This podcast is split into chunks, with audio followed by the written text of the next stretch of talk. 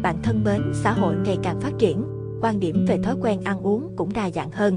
Nếu như nhiều năm trước đây ăn chay vẫn còn được xem là một hình thức tín ngưỡng, thì thời gian gần đây, rất nhiều người lựa chọn ăn chay như một hình thức ẩm thực thông dụng. Một số người theo đuổi việc chay tịnh nhằm cải thiện sức khỏe, ngăn ngừa các căn bệnh thường gặp như tiểu đường, thừa cân. Một số khác lại ăn chay vì lý tưởng sống xanh và bảo vệ động vật. Và còn một ý nghĩa vô cùng quan trọng của việc ăn chay, đó là tác dụng về tiêu thụ sân hận, loại bỏ tính nóng giận, được thể hiện qua góc nhìn của tôi sau khi đọc chương sách Tiêu thụ sân hận trích trong cuốn sách Giận của thiền sư Thích Nhất Hạnh. Mời các bạn cùng tôi đến với nội dung này. Những gì chúng ta ăn quyết định con người chúng ta. Sân hận, bực bội, tuyệt vọng, tất cả đều có gốc rễ từ thể chất của ta và các thức ăn ta tiêu thụ. Ta phải có một kế hoạch ăn uống, tiêu thụ như thế nào để cho khỏi phải bị sân hận, bạo động xâm chiếm. Ăn uống là một khía cạnh của văn minh xã hội, cách ta chế tác thức ăn, các loại thực phẩm ta tiêu thụ, cách ta ăn uống, tất cả đều có quan hệ tới nền văn minh. Bởi vì sự lựa chọn của ta trong việc ăn uống có thể đem lại hòa bình và làm vơi bớt khổ đau. Thức ăn đóng một vai trò rất quan trọng trong sự phát khởi sân hận. Thức ăn có thể chứa đầy sân hận. Khi ăn miếng thịt của một con bò bị bệnh bò điên, thì cái chất điên của con bò có sẵn trong miếng thịt.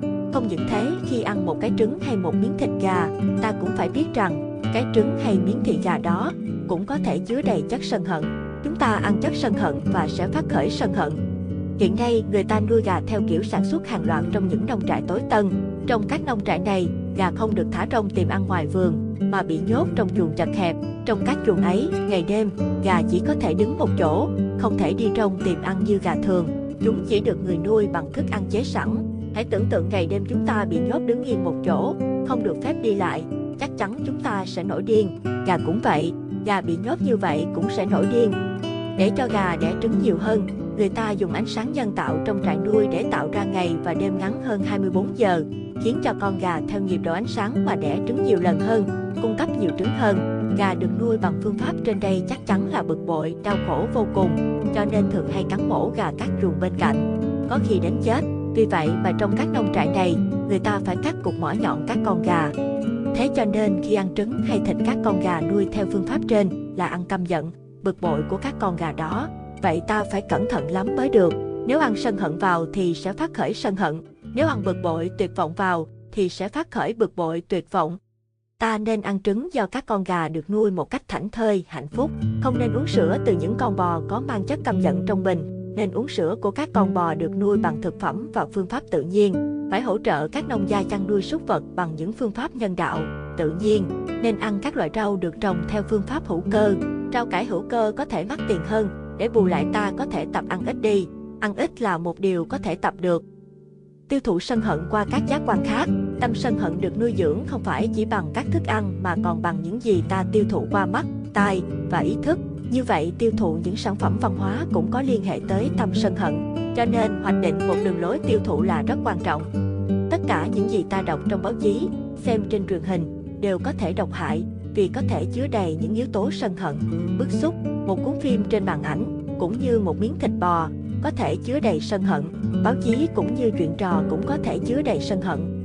Đôi khi, vì cảm thấy trống trải mà ta chuyện trò, nhưng chỉ nội trong một giờ, những lời nói của người kia có thể đưa vào tâm thức ta rất nhiều độc tố. Nếu ta tiêu thụ quá nhiều độc tố sân hận, thì một ngày nào đó sân hận sẽ phát hiện. Vì vậy cho nên tiêu thụ cho có chánh niệm là một điều rất quan trọng. Khi nghe tin tức hay đọc một bài báo, khi bàn luận một vấn đề gì với người khác, cũng có thể là ta đang tiếp nhận những độc tố như khi ta ăn uống thiếu chánh niệm. Ăn cho đúng và ăn ít lại. Có nhiều người ăn thật nhiều để quên đi buồn phiền, trầm cảm, nhưng ăn nhiều quá sẽ gây hại cho bộ phận tiêu hóa và sân hận dễ phát khởi. Ăn nhiều quá sẽ tạo ra quá nhiều năng lượng. Nếu không biết xử lý thì năng lượng ấy có thể biến thành năng lượng của sân hận, tình dục và bạo động. Khi ăn đúng thì có thể ăn ít lại. Chúng ta chỉ cần phân nửa số lượng thực phẩm tiêu thụ hàng ngày. Muốn ăn cho đúng thì nên nhai ít nhất là 50 lần trước khi nuốt. Khi ăn thật chậm, nhai thật kỹ thì thức ăn trong miệng sẽ nhiều nát và dễ tiêu. Các chất bổ dưỡng sẽ dễ thấm vào cơ thể. Như thế tuy ăn ít mà lợi cho cơ thể, còn hơn là ăn nhiều mà không tiêu hóa. Ăn là một thực tập sâu sắc. Khi tôi ăn, tôi tận hưởng từng miếng ăn. Tôi ý thức rõ rệt từng miếng ăn trong miệng tôi. Tôi ý thức là tôi đang ăn. Chúng ta thực tập chánh niệm về ăn uống bằng cách ý thức rõ là ta đang nhai thức ăn, nhai thật cẩn thận, nhai với niềm vui trong lòng, thỉnh thoảng dừng lại để nhìn những người thân, bạn bè, tăng thân đang cùng ngồi ăn. Được ngồi thảnh thơi ăn chung với nhau là một niềm vui lớn. Khi ăn trong chánh niệm, chúng ta sẽ không ăn trong buồn, giận, lo lắng, không ăn những dự án tương lai. Ăn những thức ăn do những người khác nấu trong thương yêu là một niềm vui lớn. Khi miếng ăn được nhai càng nhuyễn, thì hương vị của miếng ăn càng đậm đà và sẽ ngon gấp bội. Bạn thử tập ăn như vậy một lần đi. Hãy thức mỗi cái nhai, ngay cả khi chỉ nhai một miếng bánh mì cũng vậy. Không cần phải có bơ hay mứt ngọt kèm theo mà cũng đã rất ngon. Bạn có thể dùng thêm một ít sữa. Tôi không bao giờ uống sữa, tôi nhai sữa. Sau khi bỏ miếng bánh vào miệng và nhai trong chánh niệm vài lần, tôi múc một muỗng sữa cho vào miệng và tiếp tục nhai cẩn thận. Nên biết rằng, chỉ nhai bánh mì với một chút sữa như vậy mà ngon không biết chừng nào. Bánh mì và sữa khi đã được nghiền nát trong miệng đến loãng ra, thì đã được tiêu hóa được phần nửa rồi. Khi vào đến bao tử hay ruột, thì sẽ tiêu hóa một cách dễ dàng. Bạn sẽ có được rất nhiều niềm vui và tự do khi nhai thức ăn như thế. Ăn như thế thì tự nhiên không cần ăn nhiều. Khi lấy thức ăn, nên coi chừng con mắt, đừng quá tin vào con mắt. Chính con mắt xúi dục ta lấy thật nhiều thức ăn. Chúng ta đâu có cần quá nhiều thức ăn. Nếu biết ăn trong chánh niệm và niềm vui, thì chỉ cần phân nửa thức ăn mà mắt chúng ta suối ta lấy. Xin mời bạn thử đi một lần, nhai một miếng khoai tây, cà rốt hay nhai một miếng bánh mì với sữa đơn sơ như vậy, có thể là một bữa ăn ngon nhất trong đời, mầu nhiệm vô cùng. Tại làng Mai, trung tâm thiền tập của chúng tôi tại Pháp, rất nhiều người trong chúng tôi luôn luôn ăn như vậy, nhai rất chậm rãi trong chánh niệm. Ăn như vậy sẽ giúp ích rất nhiều cho thể xác và từ đó cho phần tâm linh. Con mắt lớn hơn bao tử, phải biết tập trung năng lượng chánh niệm vào đôi mắt để ý thức rõ rệt số lượng thức ăn cần dùng. Tiếng Trung Hoa dùng danh từ ứng lượng khí, đồ dùng đựng vừa đủ, để chỉ cái bình bát của các thầy, cô trong chùa.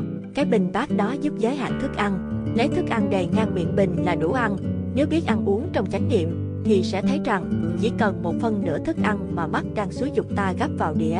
Tập ăn ít lại có thể tiết kiệm tiền để mua các thực phẩm hữu cơ và hỗ trợ các nhà trồng trọt hữu cơ. Điều này mỗi chúng ta, mỗi gia đình đều có thể làm được. Thực tập chánh niệm giới thứ năm Tất cả chúng ta cần có một kế hoạch tiết thực thông minh trên căn bản của lý tưởng thương yêu và phụng sự. Năm phép thực tập chánh niệm, năm giới quý báu là con đường thoát khổ cho nhân loại và cho riêng mỗi cá nhân. Quán chiếu sâu sắc vào cách tiêu thụ là mục đích của phép thực tập chánh niệm giới thứ năm. Vì ý thức đau khổ do tiêu thụ thiếu chánh niệm gây nên, cho nên chúng ta nguyện xây dựng sức khỏe thân thể và tâm hồn bằng cách thực tập chánh niệm trong việc ăn uống và tiêu thụ.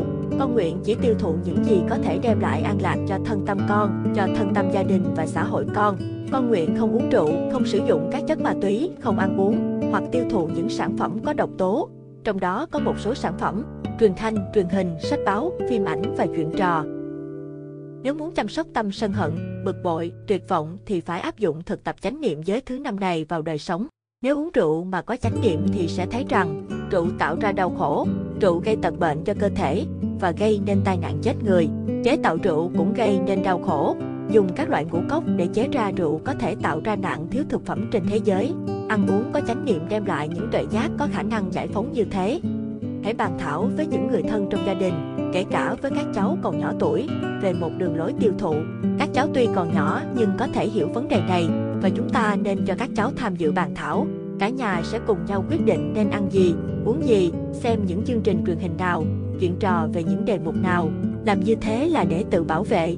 Chúng ta không thể nói tới tâm sân hận, không thể luận về cách thức đối trị tâm sân hận, mà không chú ý đến những gì mà chúng ta đang tiêu thụ, bởi vì tâm sân hận có liên hệ chặt chẽ với những gì mà chúng ta đang tiêu thụ.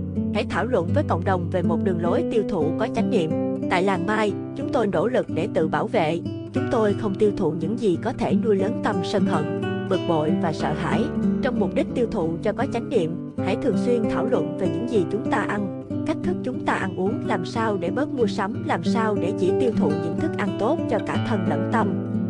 Bạn thân mến, để được trải nghiệm sâu sắc hơn cho tâm thức của mình, mời các bạn hãy tìm đọc quyển sách Giận của Thiền sư Thích Nhất Hạnh.